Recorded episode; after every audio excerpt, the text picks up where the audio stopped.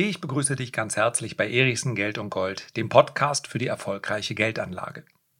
Sollte jeder Anleger Bitcoin besitzen und sollte man Bitcoin jetzt überhaupt noch kaufen?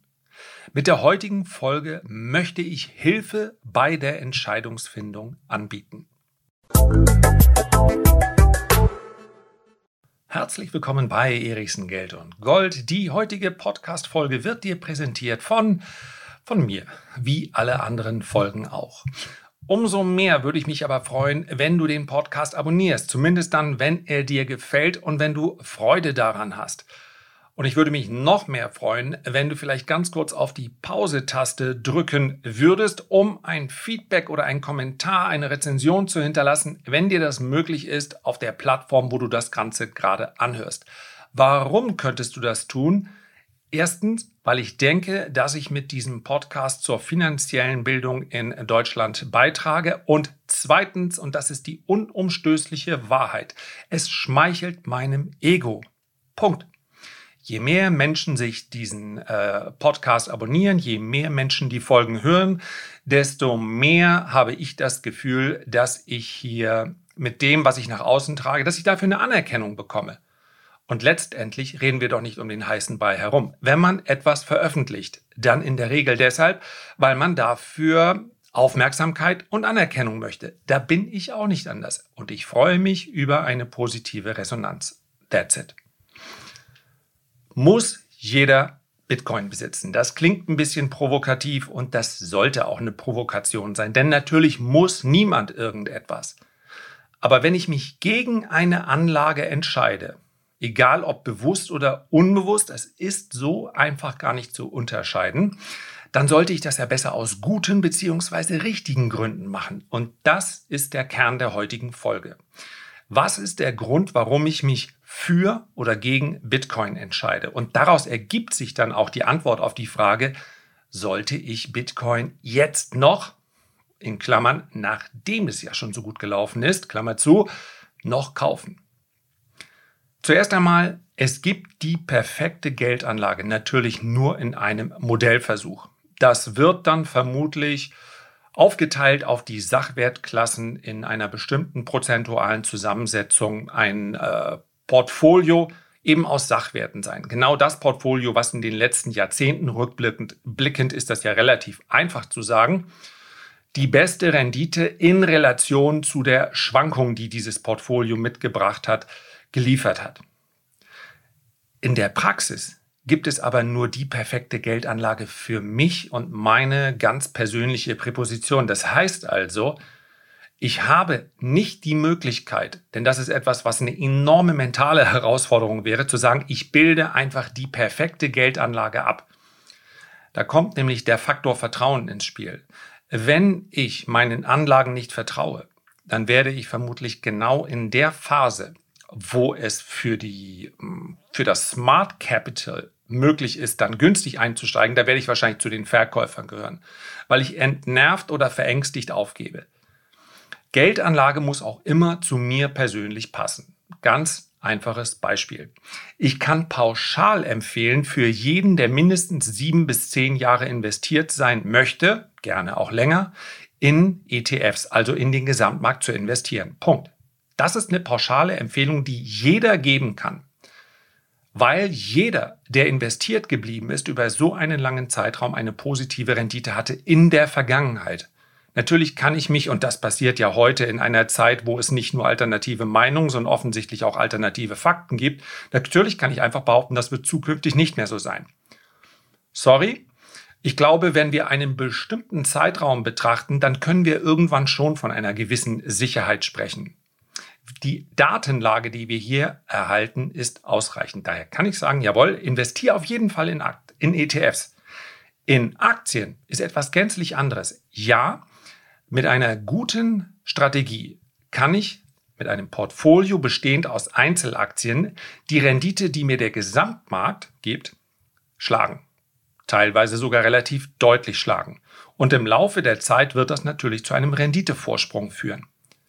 Aber dazu muss ich mich auskennen, denn ich kann sehr viel falsch machen. Ich kann sehr wenig falsch machen mit der ETF-Anlage, wenn ich ETFs auf den breiten Gesamtmarkt äh, kaufe, bestenfalls sogar noch regelmäßig kaufe. Ich kann aber mit einem Portfolio aus Einzelaktien alles Mögliche falsch machen. Ich kann sogar viel mehr falsch als richtig machen. Also ich muss die Lust haben, mich hier mit Unternehmen zu beschäftigen, mit Quartalszahlen, mit Massenpsychologie, mit Börse, mit wirtschaftlichen Daten und, und, und. Das braucht der ETF-Anleger nicht. Der kann ansonsten, ja, der kümmert sich eine Stunde im Jahr um seine Anlage und das war's. Der Anleger in Einzelaktien, der muss das machen oder der muss diese Expertise einkaufen. Kann also keine, keine pauschale, perfekte Geldanlage geben, sondern immer nur die Geldanlage, die zu mir passt.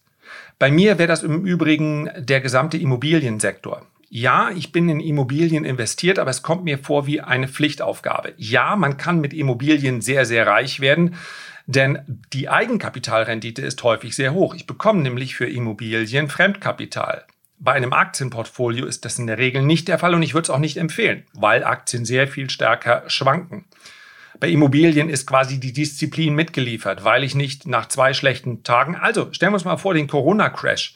Wenn Immobilien an der Börse gehandelt werden würden, dann verspreche ich euch, dann hätten auch Immobilien 30, 40, 50 Prozent, bei Gewerbeimmobilien wahrscheinlich sogar noch mehr an Wert verloren. Aber Immobilien haben eben den Vorteil, dass der ganze Kauf- und Verkaufsprozess so in Anführungszeichen träge abläuft. Wer weiß, ob sich das mal ändert eines Tages. Das würde meines Erachtens die gesamte, das gesamte Anlageuniversum ganz, ganz maßgeblich verändern. Aber Momentan ist es halt noch so, ich kann nicht mal ganz schnell eine Immobilie verkaufen. Und deswegen sitzt man mit Immobilienkrisen quasi aus. Die isoliert betrachtete Rendite von Immobilien ist gar nicht so hoch. Durch den Fremdkapitalanteil wird es aber attraktiv. Aber es ist eben nichts, was mich interessiert. Punkt. Ja, es wäre richtig, aber ich habe keine Lust mich um. Ich habe sehr nette Mieter, aber ich, bei einem Mieterwechsel mal hinfahren, wenn mit der Heizung was ist oder hier oder da, ist einfach alles nicht mein Business. Also, es wäre die perfekte Geldanlage und ich bin auch investiert, aber ich könnte auch noch viel größer investiert sein. Ich denke, die Kredite würde ich bekommen, aber ich habe keine Lust dazu. Also, es gibt nicht die perfekte Geldanlage. Kommen wir zum Bitcoin. Zuerst einmal, formuliere ich meinen Standpunkt. Ich glaube, Bitcoin ist gekommen, um zu bleiben. Weil Bitcoin theoretisch das reinste Konzept des Werterhaltes darstellt. Das ist für mich die eigentliche Revolution.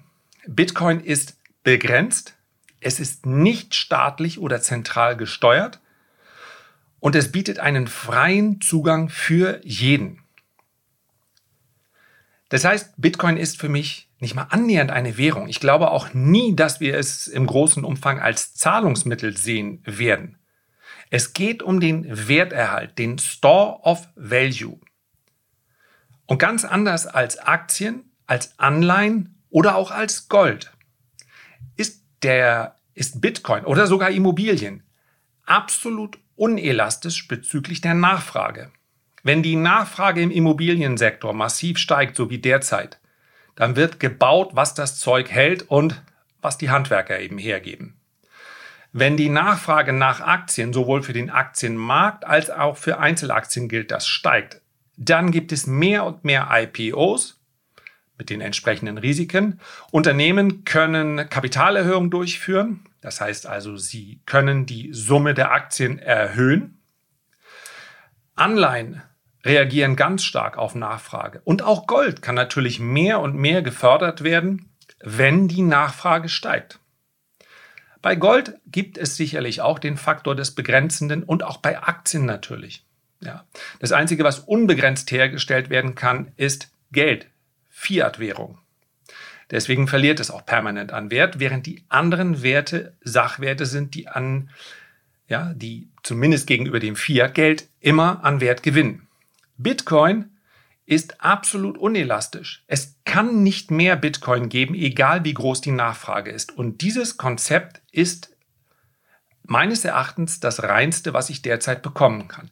Natürlich, und das ist mir auch ganz wichtig, es gibt Risiken, und zwar sehr große Risiken. Erstens, es könnte etwas Besseres kommen, denn diese Anlage ist noch sehr, sehr jung und sie hat noch lange nicht alle Anlegerschichten durchdrungen.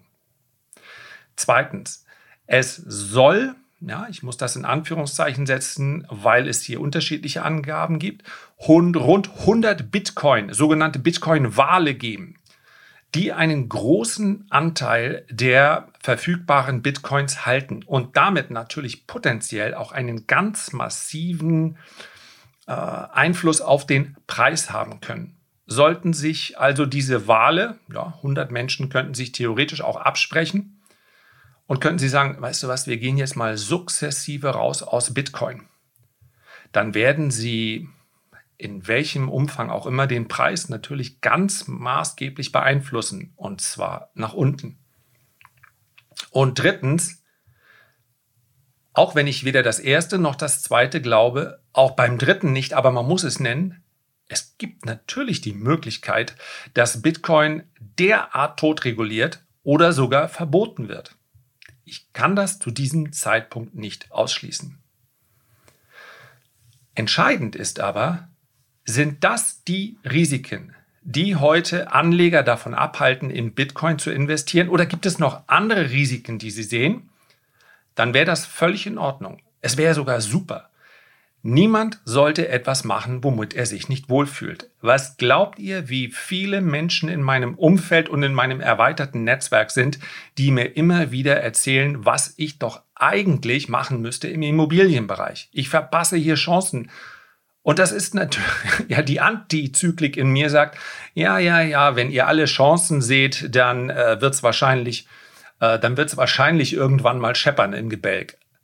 Tatsächlich habe ich aber diese Antizyklik auch schon vor zehn Jahren gespürt und lag damit komplett daneben. Also es war eigentlich seit der Finanzkrise richtig, immer in Immobilien zu investieren. Und ganz ehrlich, wer heute eine Immobilie kauft, ich kann mir trotz der niedrigen Mietrenditen nicht vorstellen, aufgrund der Asset Price Inflation, und ich glaube, die geht weiter, dass man damit auf Sicht von zehn Jahren Fehler macht. Wahrscheinlich nicht. Noch dazu gibt es natürlich Möglichkeiten, hier auch Steuern zu sparen. Der Staat beteiligt sich ja bei vermieteten Objekten daran. Wenn irgendwas saniert oder repariert werden muss, ja, bei Höchststeuersatz die Hälfte übernimmt der Staat. Also, es gibt hier eigentlich keine Argumente dagegen, außer ich mache es ganz bewusst nicht, weil ich nicht möchte. Man muss also sich damit wohlfühlen und wer sich mit Bitcoin nicht wohlfühlt, der sollte auch einfach aufhören, sich damit zu beschäftigen. Punkt aus Feierabend. Es gibt Wichtigeres im Leben. Die meisten Nichtkäufer und Nicht-Investierten halten sich aber nicht deshalb zurück. Nicht wegen der Bitcoin-Wale, nicht weil etwas Besseres kommen könnte, nicht weil Bitcoin ver verboten werden könnte, sondern sie halten sich zurück aufgrund des rasant gestiegenen Preises beziehungsweise aufgrund der stark schwankenden Preise. Und das ist meines Erachtens der verkehrte Grund. Ich halte das für verkehrt. Der Preis eines Sachwerts ist immer eine temporäre Beobachtung. Bei einem Store of Value, also bei einem Werterhalt, Werterhalt ist etwas völlig anderes als, und das dominiert natürlich auch derzeit dieses Universum, ich will einfach stinkenreich damit werden. Irgendein Husky-Coin, Shiba oder sonst irgendwas, forget it. Vielleicht steht äh, Shiba in einem Jahr zehnmal so hoch oder wieder 99 Prozent tiefer. I don't know. Ich spreche hier ganz bewusst nur von Bitcoin und nicht von sogenannten Altcoins, die ja in unterschiedlicher Abstufung natürlich Risiken mit sich bringen. Keine Frage. Ja, Ethereum ist letztendlich das, das, Schmiermittel dieses ganzen Universums und auch hier erwarte ich nicht, dass es wieder verschwindet. Aber heute geht es mal nur um Bitcoin, also um die Mutter. Und als Store of Value geht es um einen Werterhalt. Und was heißt Werterhalt? Heute haben 100 Euro eine gewisse Kaufkraft.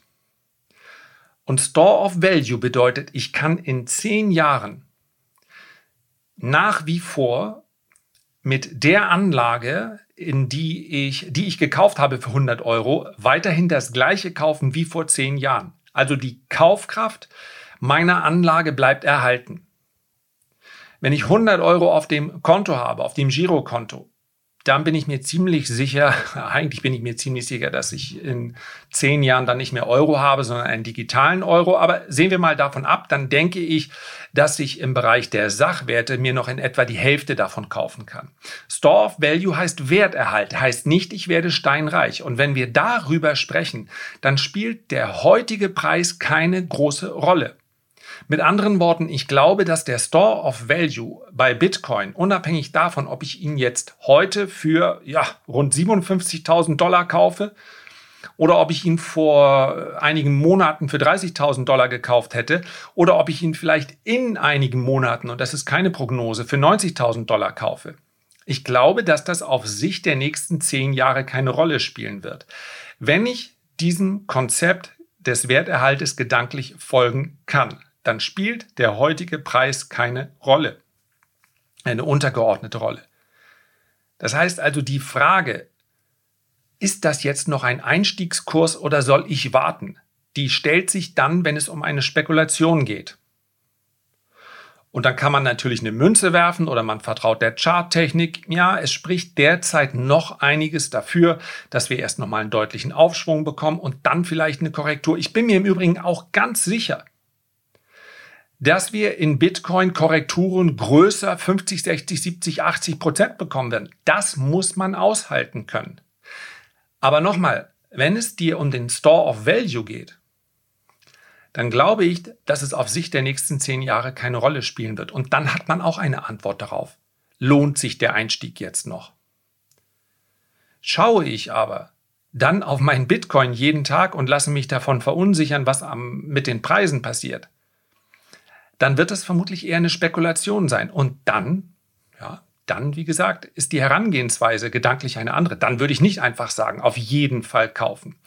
Denn wer spekuliert, der braucht ein Ausstiegsszenario. Und dann kann man natürlich auch Verluste einfahren. Also, Bitcoin, ja oder nein? Die erste Frage, die du dir beantworten musst, ist, sprechen wir hier von einer Spekulation? Will ich also irgendwann in den nächsten Monaten, Wochen oder Jahren, wer weiß schon, wann meine Kursziele erreicht werden, will ich dann wieder verkaufen? Oder geht es mir um den Werterhalt? Erste Frage. Und zweite Frage, die ich mir dann stellen sollte, wenn ich nicht investiere, was ist der Grund dafür? Ist es nur der Preis? Dann vielleicht nochmal an den Anfang gehen und drüber nachdenken? Oder sind es doch andere Risiken sehe? Die ich sehe. Und dann ist es doch auch was Beruhigendes und auch wirklich was Angenehmes und man kann dann auch ausatmen, wenn man sagt, nee, Bitcoin ist einfach nichts für mich.